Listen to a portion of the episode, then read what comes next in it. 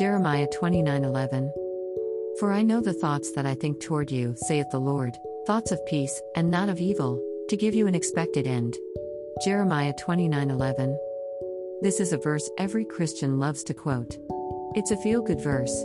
It's a positive verse. But to really get an understanding of this verse, we need to see why God spoke this through the prophet Jeremiah. The Israelites had been taken captive by the Babylonians, and shortly after Jeremiah writes his letter, in which the Lord through Jeremiah says that after 70 years he would cause them to return to Jerusalem, and makes the hopeful and loving proclamation of his thoughts toward them. This is an example of God's long suffering. Long suffering is patiently enduring a lasting offense or hardship, and is referring to a great deal of patience or endurance of something or someone.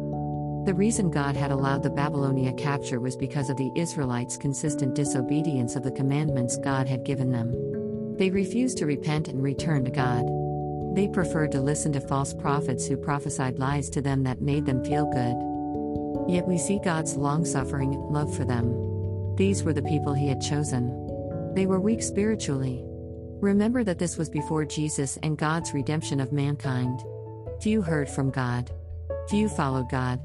God was merciful to them, knowing their inability to change themselves. Fast forward to today. God hasn't changed.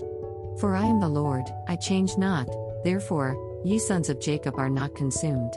Malachi 3 6 He is long suffering with sinners, patiently enduring their rebellion until they come to their senses and turn to Him so they can be saved.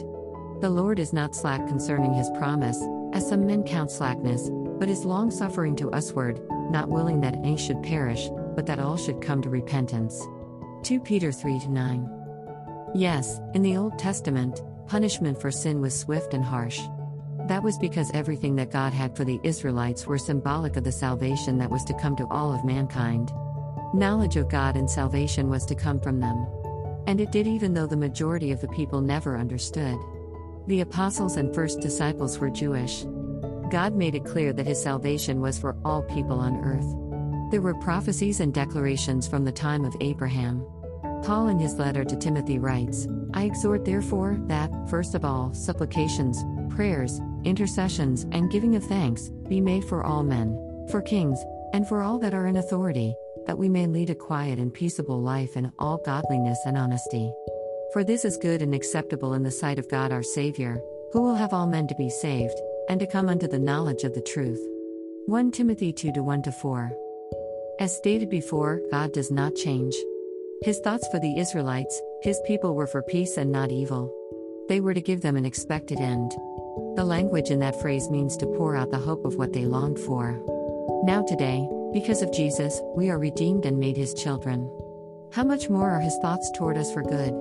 Peter expressed it in his letter But ye are a chosen generation, a royal priesthood, and holy nation, a peculiar people, that ye should show forth the praises of him who hath called you out of darkness into his marvelous light. 1 Peter 2 9. God has promoted us, first by making us his children and beyond as Peter wrote. How special we are to him.